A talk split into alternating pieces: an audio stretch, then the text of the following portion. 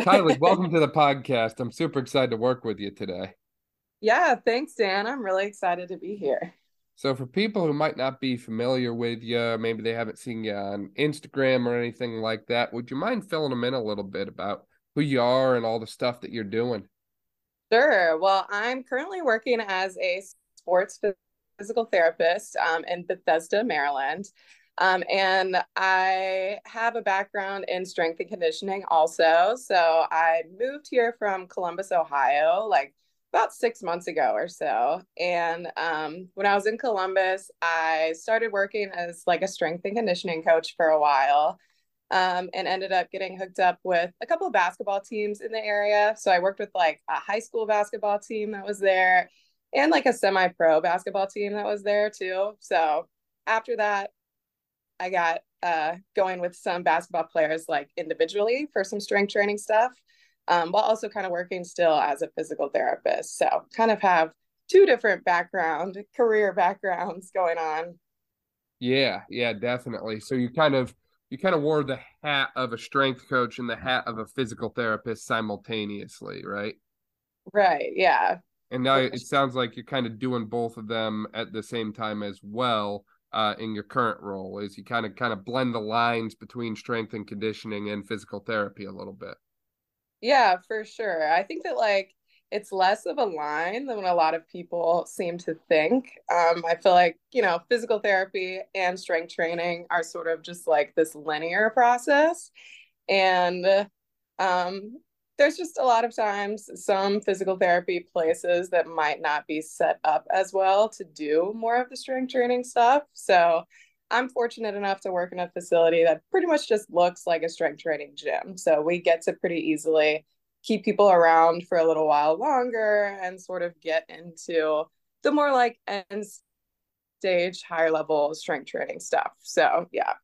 Yeah, and I mean, I think that's the way it should be for athletes. I mean, plain and simple, you know, you should never have to go through your rehab with some kind of guesswork of what is the next step or how do I get back to running or how do I get back into lifting heavy? Like you should be able to do all of that in one place. Um, and you know, ultimately, we think about some of the common injuries that you see as a result of sports like basketball, and they can be pretty debilitating, keep you out of the game for a while. So if you don't have the ability to load tissue and get back stronger than you previously were, uh, then you're really doing them a disservice at the end of the day, in my opinion.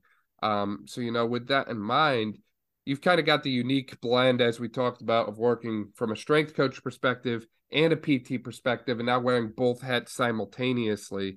And as a result, I'm sure you've had to work around and help, you know, several basketball players address their injuries while being a PT, while being a strength coach, and now while doing both simultaneously. Um, so, what kind of things do you typically see in the outpatient population from a basketball standpoint? I know we talked about this previously on the podcast with John Gardner on what he sees with the Charlotte Hornets on a professional level. But how about for you with the high school level, the college level? What kind of stuff do you see there? Well, you know, a lot of people know about ankle sprains in basketball. I feel like that's definitely one of the number one, like acute level injuries that we see, um, as well as like, you know, ACL tears, MCL tears, stuff like that, like meniscus issues but I definitely see a lot of the sort of repetitive overuse uh, injuries too, especially with the high school level, because a lot of them are kind of just doing a lot of stuff um, with their sport. So they're playing, practicing every day. Some of them are practicing multiple times per day, not really taking days off during the week, and potentially like overlapping sports too. So a lot of them will play two sports during the year, three sports during the year um, and they just really aren't getting any rest. So a lot of these like repetitive overuse injuries tend to trickle in when they're sort of in that situation. So I would say I definitely see a lot of like patellofemoral pain, so pain like right at the front of the knee,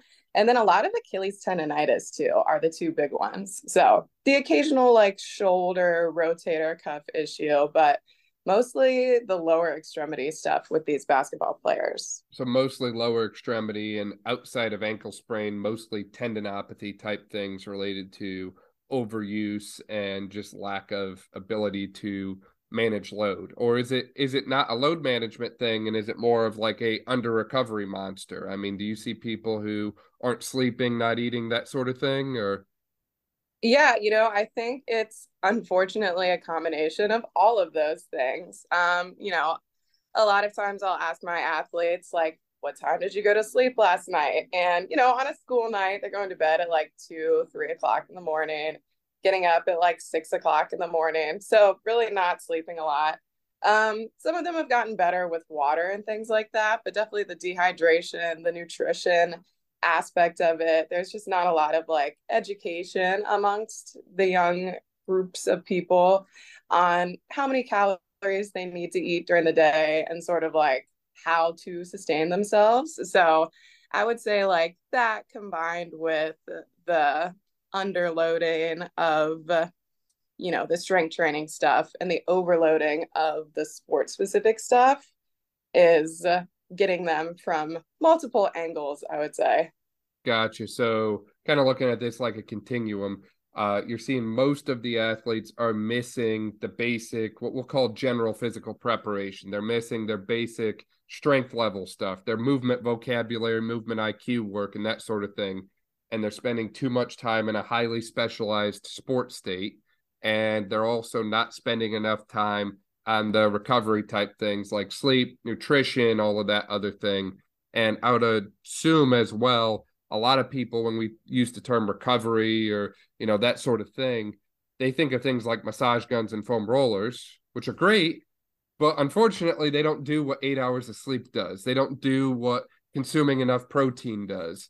Um, so it kind of sounds like you've got this like three-headed monster of not doing enough uh, from a physical preparation and strength and conditioning standpoint, doing too much of a highly specialized sport, and then not doing enough to come back from it.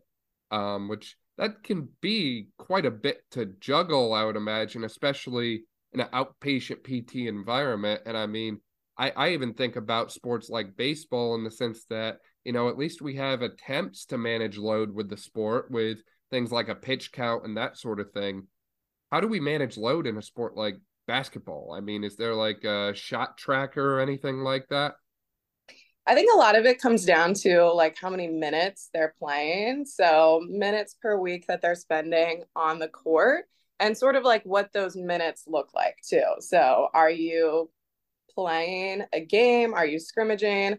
Or is it more just getting shots up, running through the motions, and things like that? Because obviously, you know, that lower level stuff, like just going out and shooting, um, is not necessarily gonna tire them out as much as the other stuff. Obviously, if you, you know, spend like five or six hours just shooting continuously, that's probably not a good idea either. But I would say, you know, the best way to kind of track it is sort of keeping track of like how many minutes they're playing um, per week and things like that too.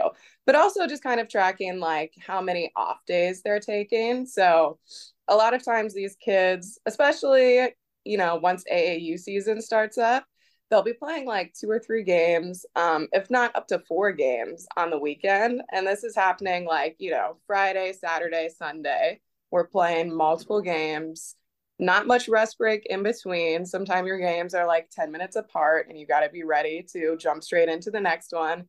So it's just a lot of like minutes that they're getting on the court without much rest in between. Gotcha. Yeah. So high intensity, high frequency, and a lack of time to recover. And kind of as you were talking there, I've come to the realization you mentioned the term AAU basketball is no longer just a winter sport for most people in the high school college age uh, bracket there basketball is really kind of becoming a year-round sport in a sense there because now you've got travel teams that go all the time so as a result you never really get a break or get to step back and step away from the sport at all do you yeah exactly um, and a lot of hmm. kids you know really kind of jump straight from the season in high school to the AAU stuff, which, you know, we know that at the end of these kids' seasons, in high school especially, that's when it tends to pick up. So they're playing a lot more of the tournament games. Those tend to be a lot more like high intensity, high stress. Um, you're tired from having completed the entire season, right? Like we're running low on our energy. Um, and then not recovering from that and jumping straight into AAU, which is sort of like the same beast, right? So you're not going to practice as much during AAU, but you're definitely hitting these games and stuff on the weekends when you travel to the tournaments and stuff. So um, there's the same pressure to kind of like perform at a high level too, because a lot of kids play the AAU to try to get exposure at the college level and stuff. So it's sort of become something that is viewed as required in the basketball world along with most other sports right like the club sport realm is picking up a lot um, and sort of like overemphasizing the you know in season stuff at the high school level yeah yeah no definitely and you know i think you hit the nail on the head with that and one of the things i found is you have these uh, individuals playing club sports and travel sports and that sort of thing, and then individuals playing school sports. And a lot of times those coaches are not the same, and a lot of times those coaches don't communicate with each other at all. Um, so you know, you might have someone who does a certain warm up routine with their school coach or a certain thing with their school coach, and then they go to AAU and do something completely different or something like that. And there's just this lack of a common communication and lack of a common ground between what we're doing from a coaching standpoint and how these athletes are preparing to play the same exact sport. Um, and, you know, I think that lack of common language and even taking a step further, the lack of individualization from a warm up standpoint is ultimately a bit of a disservice as well. Is how often do we watch athletes warm up, not just in basketball, but in any sport, and they start doing this, you know, flow of stretches and that sort of thing. And it's like, you know, I look at some of the female athletes I've treated, including basketball players, and I just look at some of the joint laxity and hypermobility that they display. I just kind of think to myself, you know, do we really want to stretch those and increase the amount of range of motion before a high impact activity like basketball? Um, you know, and then we wonder why we see something like an ankle sprain or why we see something like a tendinopathy, where, you know, thinking about the ankle sprain, especially, we're looking at a moment of instability where our muscles can't hold it, so our ligaments kick in.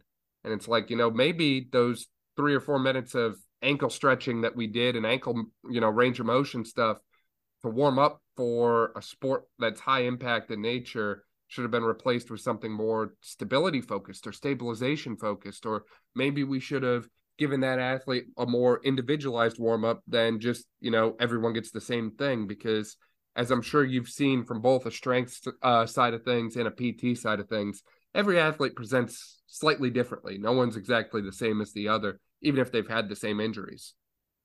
Yeah, for sure.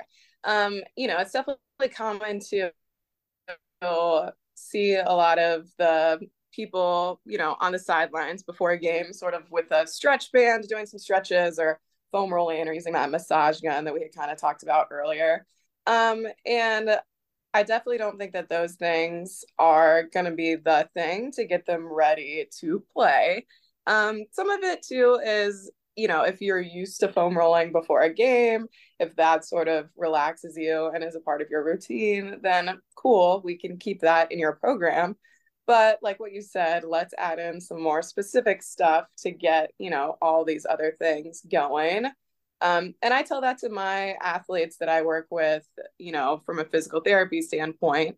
Okay, we know that, you know, you've had this ankle sprain. We need to do some stuff to get your ankle warmed up. So do these exercises, like try to squeeze them in before your game.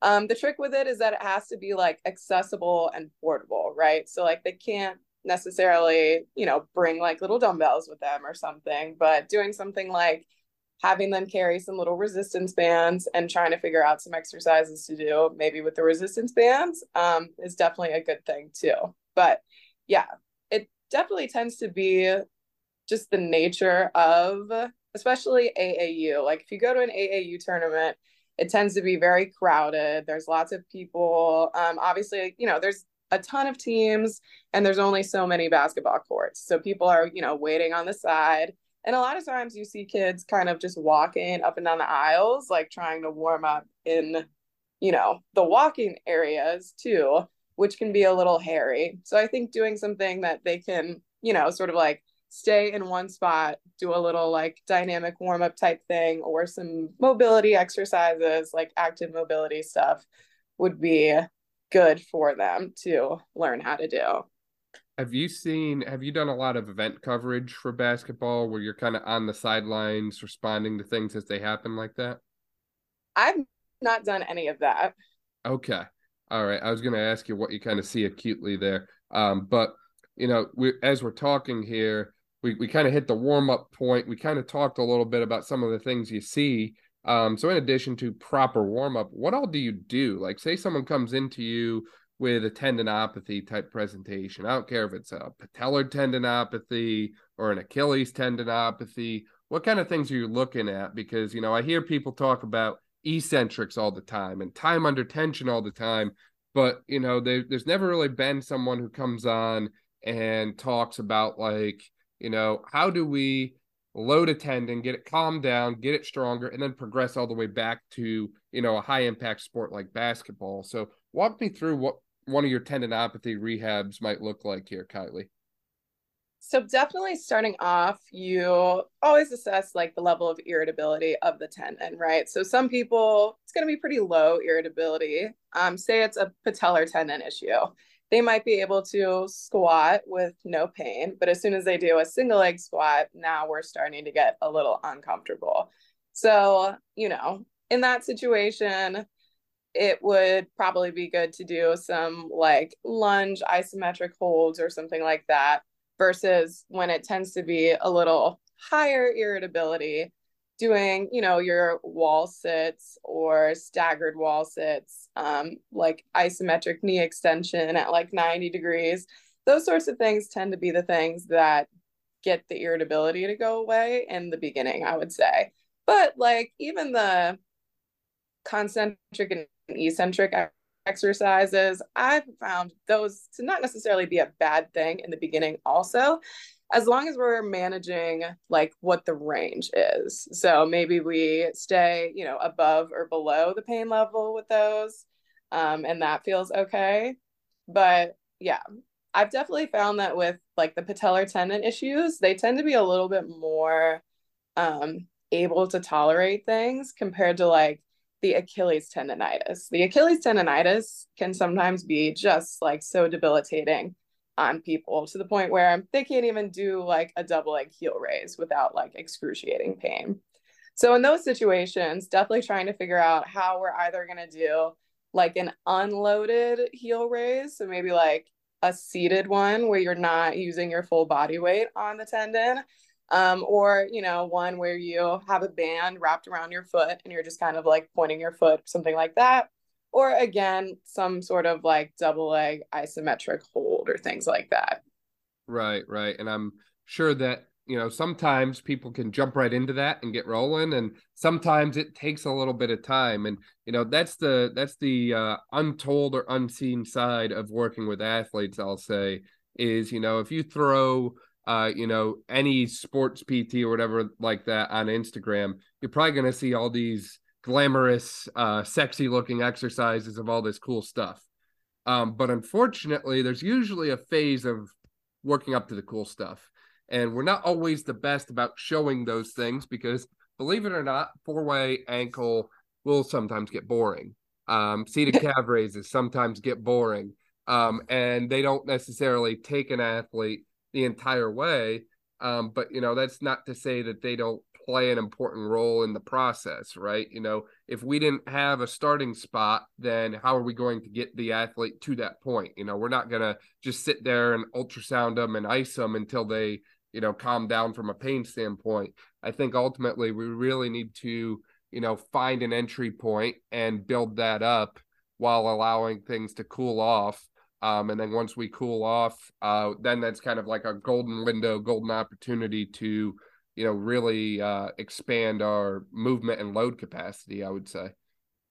Yeah, I think that definitely having an understanding of when to progress and when to sort of like sit and like stay at the same level for a little while longer is a skill that you know a lot of physical therapists tend to um, want to progress things more quickly than maybe what the athlete can tolerate for the sake of like what you said, not wanting to sit there and watch them do their ankle exercises a bunch of times and things like that. But sometimes you do get athletes who are pretty good at doing their home exercises and stuff. So if I know without a doubt that they've done these things on their own and they've said they've done it earlier in the day and we're progressing like range of motion wise, we might skip it, you know, for a couple sessions in the beginning to progress to like other things. But um yeah a lot of what we do as sports physical therapists is not necessarily like shiny and cool. Um it's just a lot of like building the foundations back and making sure that we do a really good job at you know getting the low hanging fruit so to speak. So whatever is not working let's really hit that until it's working again and then we can start to progress back to you know are maybe slightly more fancy exercises that people like to be doing anyways. Yeah, yeah, certainly. Now, you know, say one of these um tendinopathies comes in to see you from a PT standpoint and you know, they've they've come in pretty hot before. They've they've come in pretty flared up, irritated, pissed off, whatever term you want to throw at it. Uh, what do you kind of look to do to calm them down a little bit as far as a pain control standpoint? Is there a certain kind of thing that you like to go to to kind of help calm it down and get to that process of progressive loading quicker? Or what kind of things are you looking at to help from kind of like that pain management standpoint? Um definitely doing a little bit of like soft tissue i think sometimes helps. You know the research may or may not be there to support the soft tissue but i definitely think that you get like at the bare minimum a decent like placebo effect um, when you do stuff like that. So just, you know, the athlete knowing that, okay, my whatever it is, my ankle's flared up, my knee is flared up. And, you know, they have their hands on my ankle and on my knee, sort of helping to get it back to where it needs to be is a good starting place. Because a lot of times they're going to be, you know, maybe a little frustrated when they come in and a little annoyed that things are you know, as bad as they are because they've probably been putting in a lot of work up to that point to decrease the pain. So whenever we have a flare up, it can be frustrating um, on the athletes and on us, really. But um, and then after that, you know, just sort of doing like some light range of motion exercises, like what you said, not necessarily anything cute, but just making sure that we can move it how we need to move it. Um, and then again, just really hitting the isometrics. So I feel like anytime that there's a huge flare up or something like that, the isometrics tend to leave them feeling a little bit better than the eccentric concentric because you're still getting, you know, a little bit of um, blood flowing to the muscle. You're still using the muscle a little bit, but we're just kind of not using it to the point where we're trying to like, you know, cause hypertrophy or things like that. We're just trying to calm the pain down a bit. Yeah, not to mention there's even some analgesic effects that come with isometric loading and some beneficial effects from a uh, microcirculation standpoint as as well. Uh, so I completely echo your point there. From a soft tissue standpoint here, Kylie, is there certain interventions that you like to go to, or are you pretty much just kind of a hands-on person when it comes to soft tissue work at the ankle? Um, I like hands-on stuff. I feel like it's nice to be able to like actually feel what's going on and that sort of thing. But um, yeah, hands-on stuff, hands-on stretching, and stuff like that. Okay. Yeah, I got you. It seems like everyone's kind of got their preference when it comes to that stuff, right? Some people they really like, you know, using tools like, hey, I like A stim or I like I stim or I'm more of a Graston technique person. Um, so it's always kind of interesting for me to hear what other people are using because it seems like a lot of different people use a lot of different uh, techniques when it comes to this sort of thing.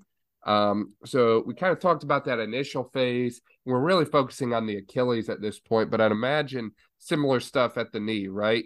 You know, we do a little soft tissue work to keep it calmed down and hopefully feeling a little bit better. We ISO load within tolerance, whether that's open chain or closed chain, and we make sure that the range of motion uh, sticks around. And oddly enough, you know, typically when I've seen patellar tendinopathy type stuff, or I'll even throw PFPS in there, I almost never see or very rarely see the knee range of motion being the issue. The knee usually has decent flexion extension range of motion.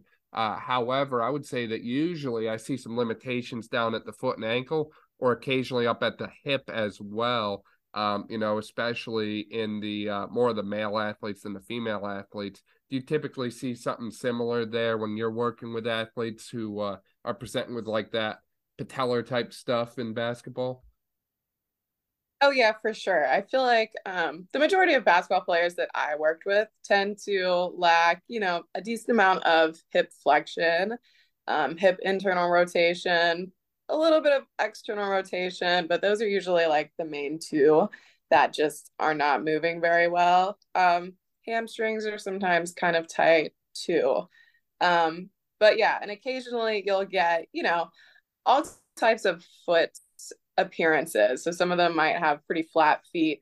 Um, some of them might have, you know, a pretty good lack of like the closed chain dorsiflexion, which obviously for high level athletes, that can be a pretty serious issue because if you can't get your knee over your toes very effectively, you're going to start, you know, angering some other spots and potentially your knee or even your hip or your low back might be at risk because of those things. But yeah, I was gonna say if you if you've watched basketball players play, I mean, how often do you see people go with like we'll call it a knee dominant strategy where that knee moves forward quite a bit versus the hip dominant strategy? And do you, do you see any kind of correlation between how they play and what you see them for in the clinic at all?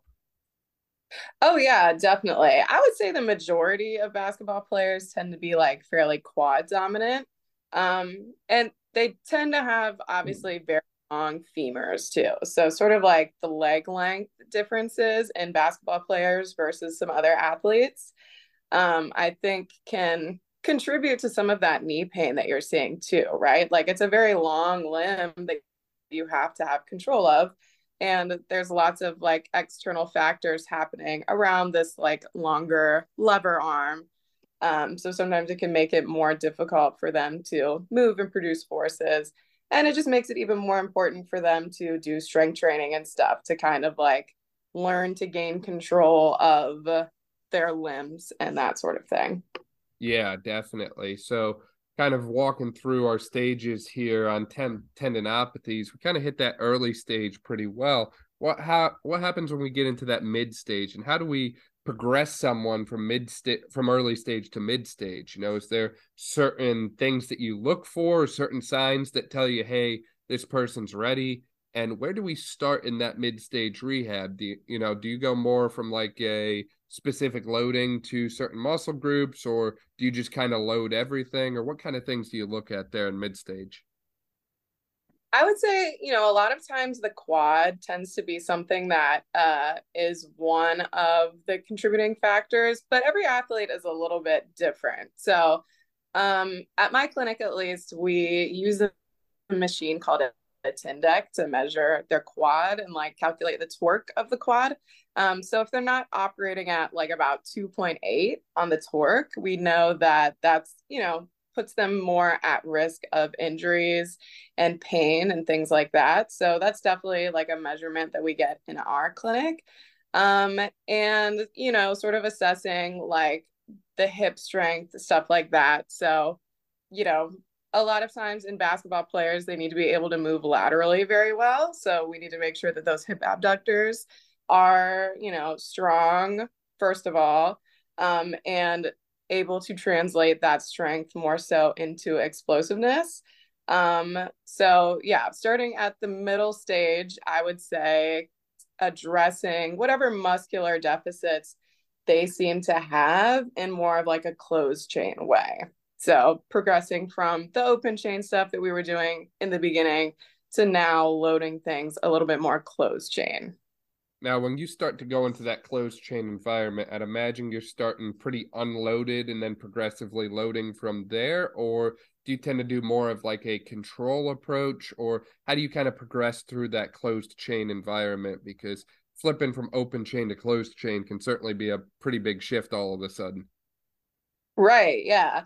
I would say that um, some of the athletes really don't have a lot of experience with like strength training and stuff like that. So for those ones, I usually start with no weight, just kind of working on and making sure their form is good and making sure they can do a lunge how I want them to do a lunge and feel it like in the right muscles, making sure our squat is looking okay.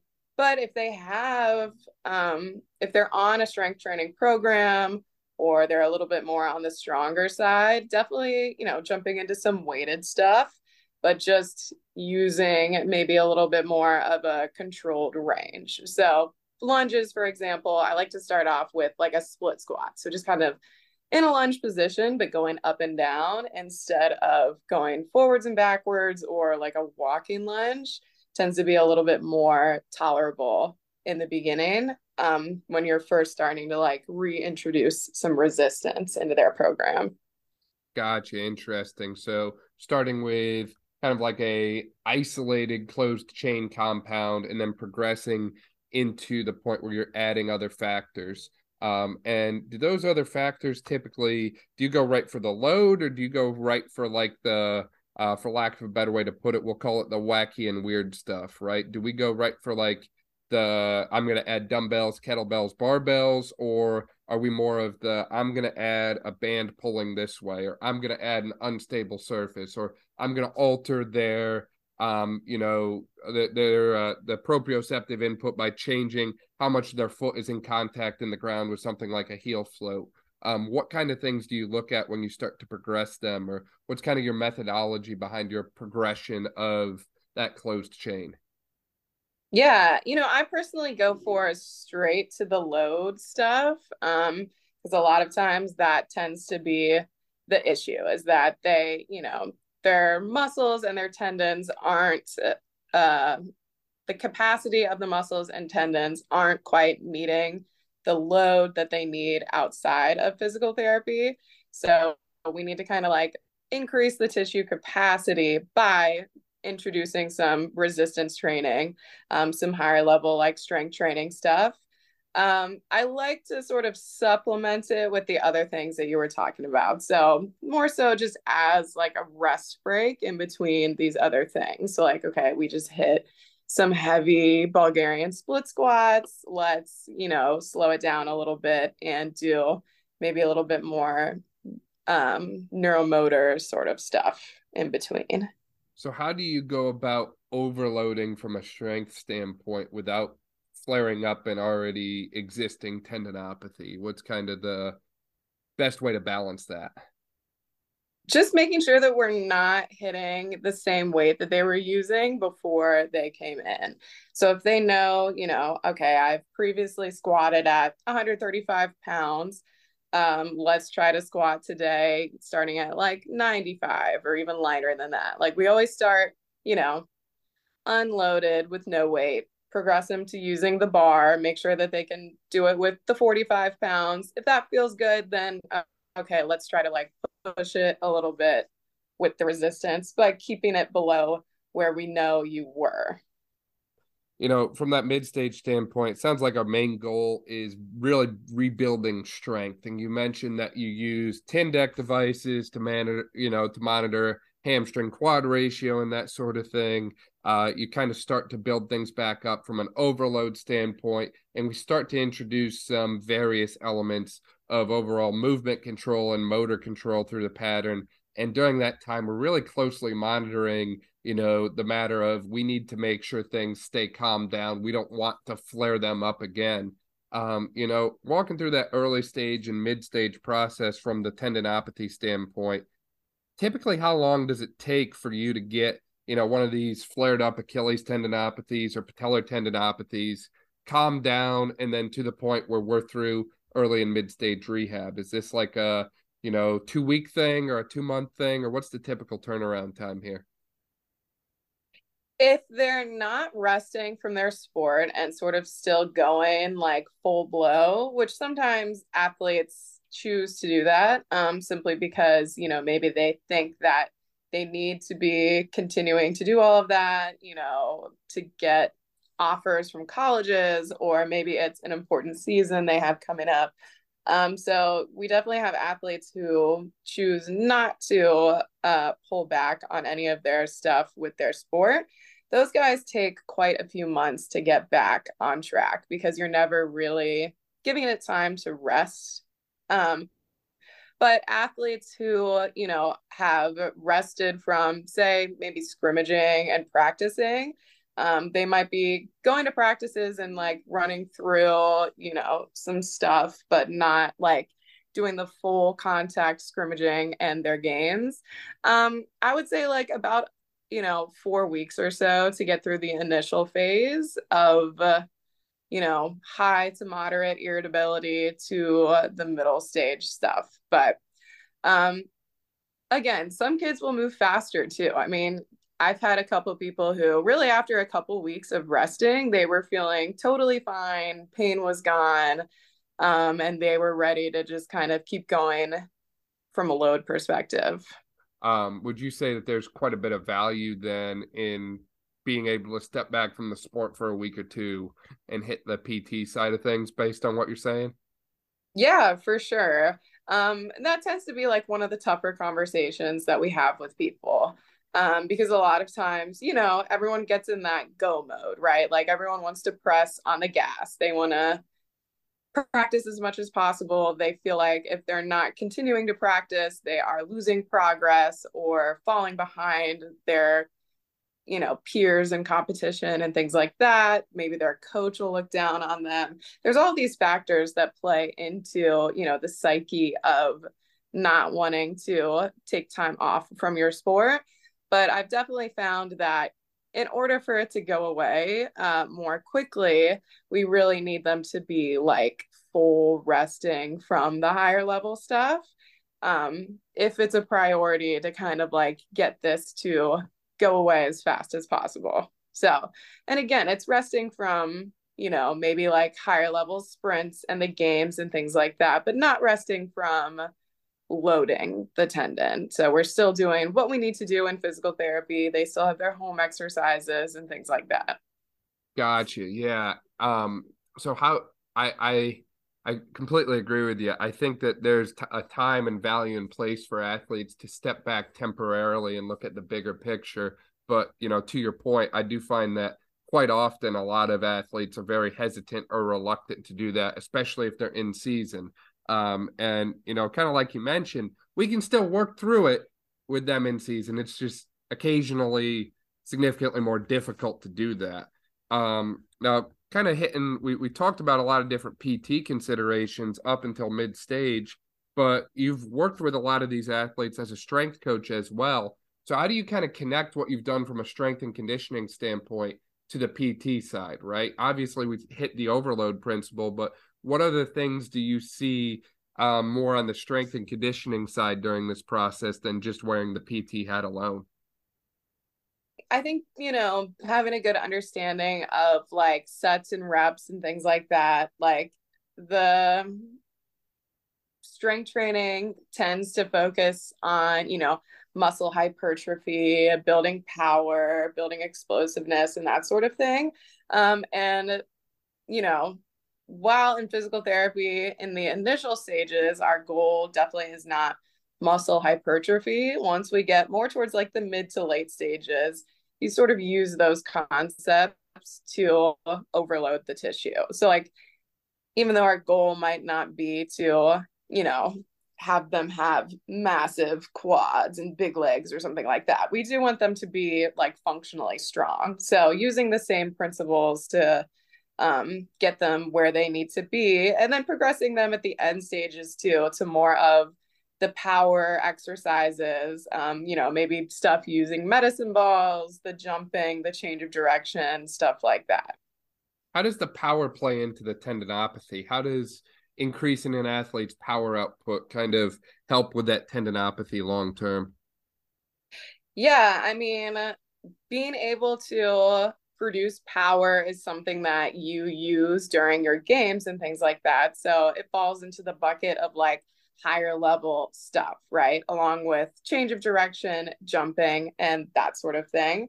Um, so if your body doesn't have the ability to produce power and you're trying to push it, you know, and move quickly and do all these sorts of things, um, that could put you at risk of more of an injury again.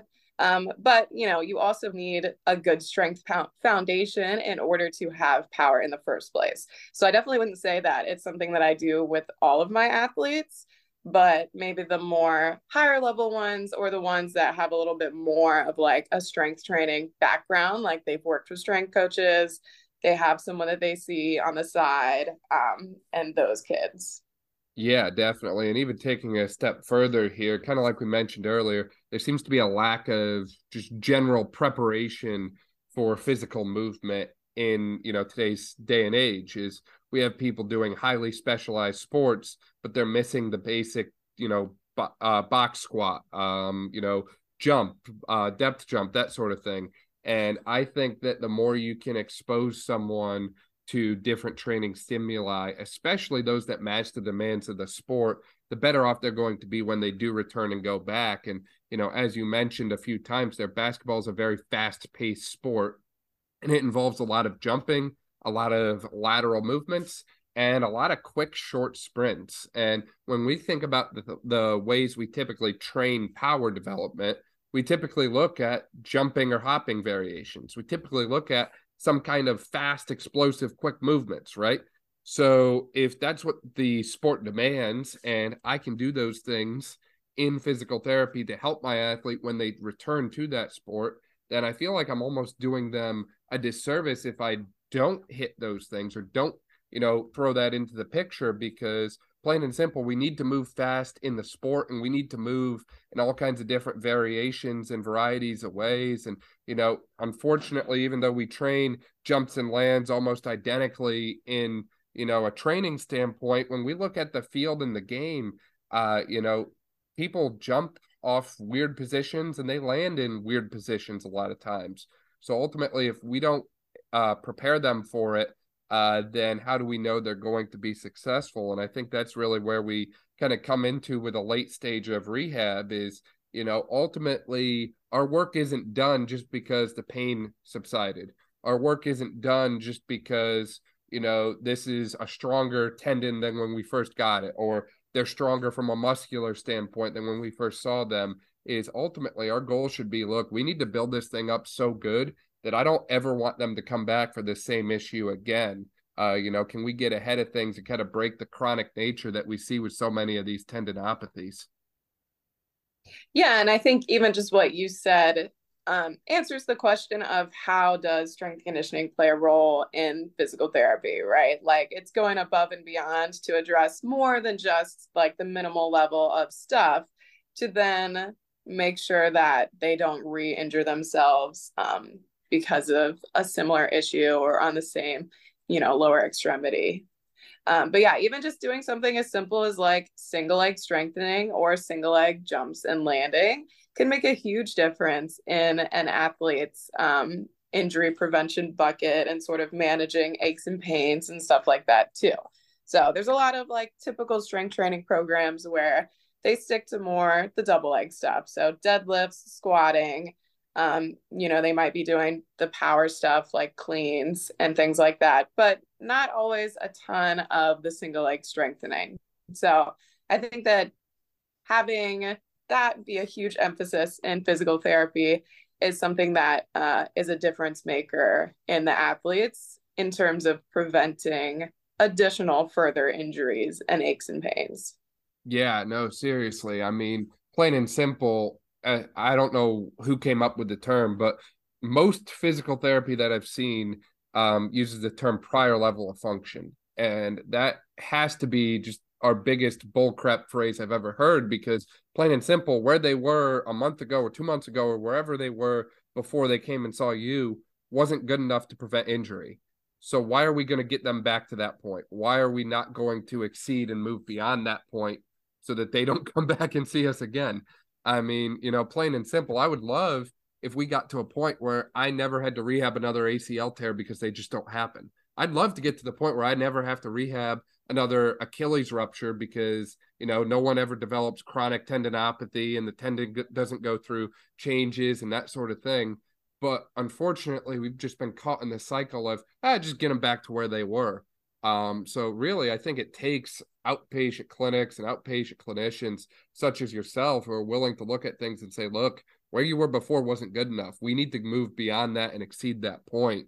Um, and I just I don't quite understand why, as a profession, we've just kind of settled for where we were before and not where we need to be, which is beyond that. Um, and that's unfortunately one of those hypothetical, no good answer questions. Um, it's just kind of food for thought. Um, you know, on the plyo side as well, there, Kylie. Uh, what kind of variations do you like to work on with the athletes that you're working with in that end stage phase? Because plyo is kind of a general catch all kind of term for anything from jumping to landing to force absorption. So, what kind of things do you like to work on, or are there any kind of specific, unique variations that you've kind of developed with people uh, to kind of hit that?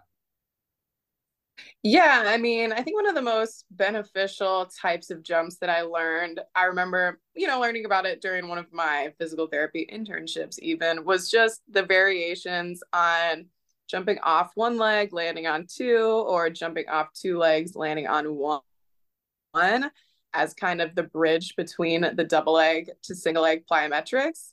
Um, and just doing as many different variations of that as you can is uh, something that I've found lets you really break down the single leg jumps into either the jumping component or the landing component and sort of hit what you want to hit with that um, and get really specific with their form or their technique or things like that um, prior to going into like full on single leg jumps. But after they've kind of mastered that, progress to some single leg jumping. I definitely like to do, you know, more like continuous stuff. So maybe like some single leg pogo jumps into like a vertical jump, or maybe like, you know, triple hop, whether it's on one leg or two legs. Um, so some stuff where they have to combine multiple jumps together um, in order to sort of mimic like things they do in their sport where you have to do multiple big movements back to back to get somewhere.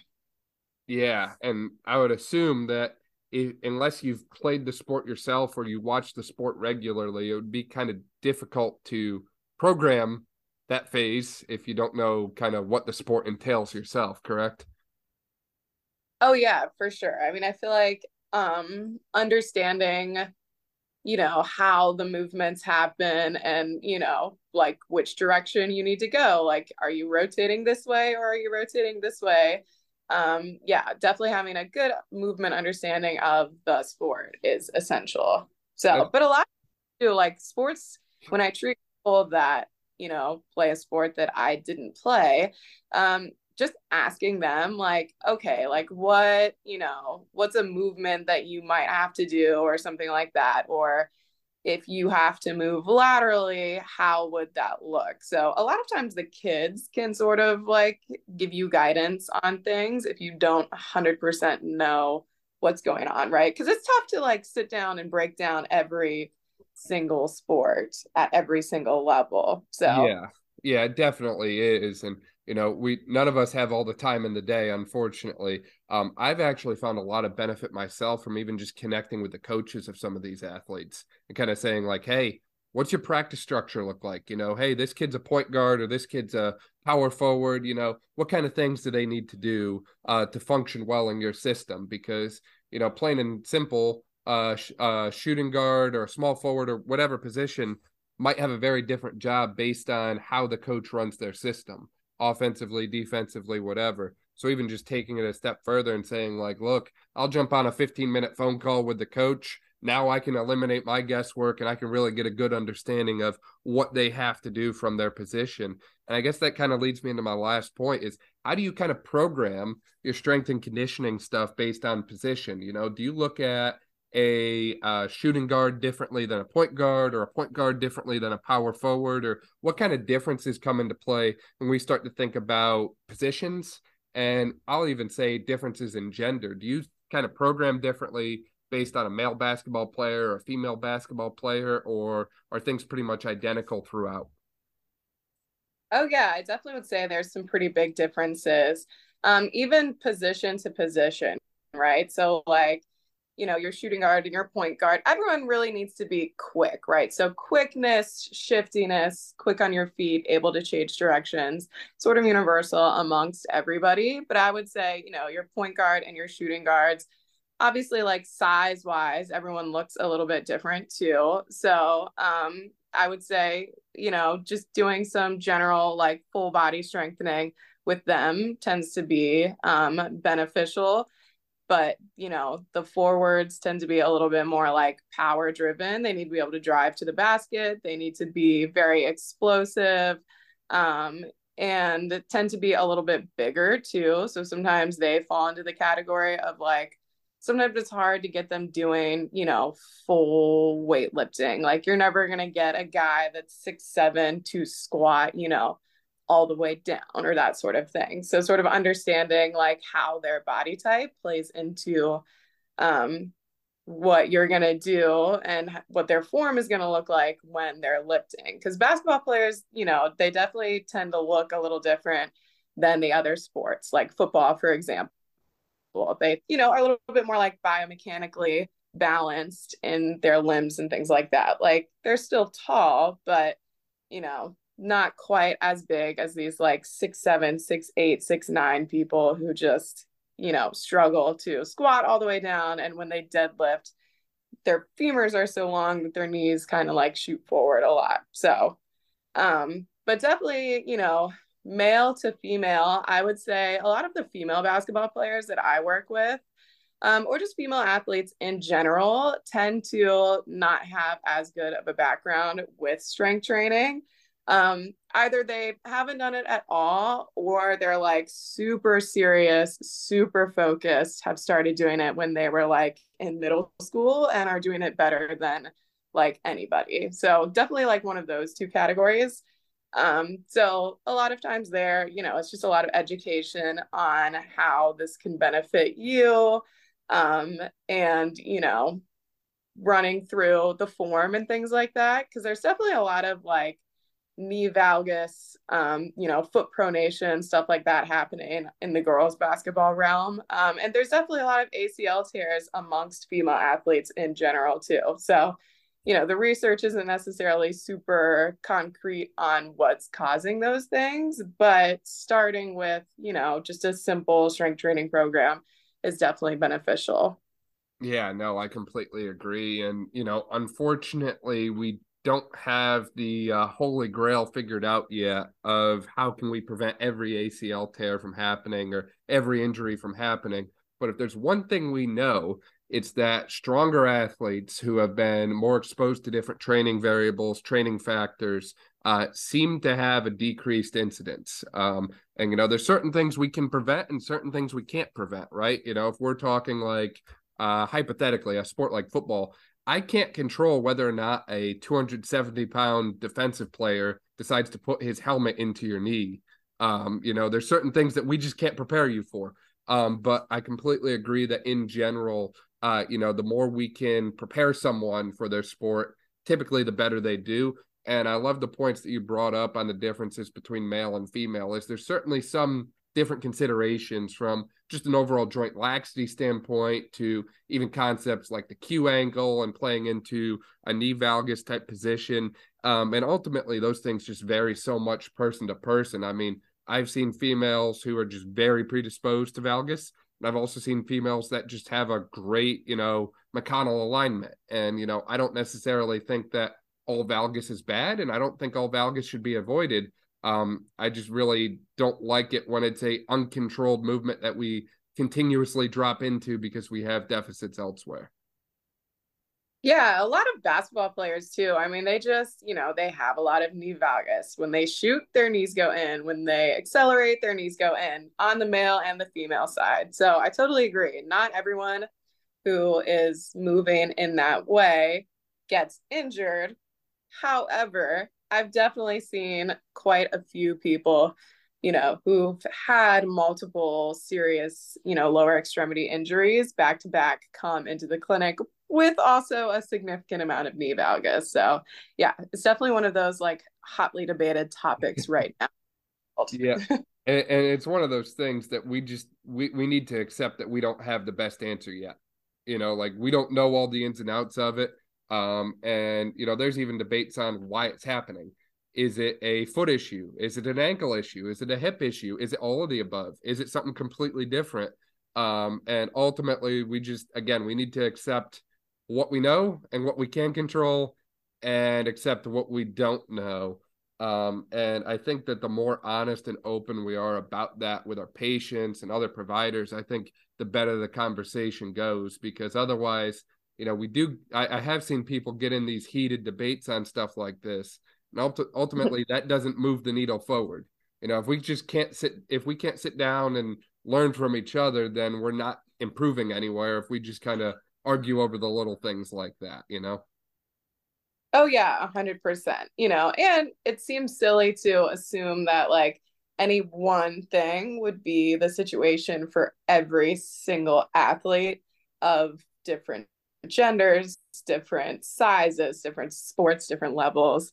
Um, so yeah, I mean, I think having an open mind and approaching it from, you know, the guise of, okay, maybe I don't know everything, but here's what I do know, here's what I've seen, and here's what we can try is at least a good place to start. So while also considering, you know, everyone individually and coming up with maybe a slightly different plan for person to person if only it was as simple as just do this one thing and then we're all good. If only it was that easy. I know that's what everyone looks for, but um, you know, Kylie, do you have any kind of closing thoughts or closing remarks here uh, as we kind of wrap up here today?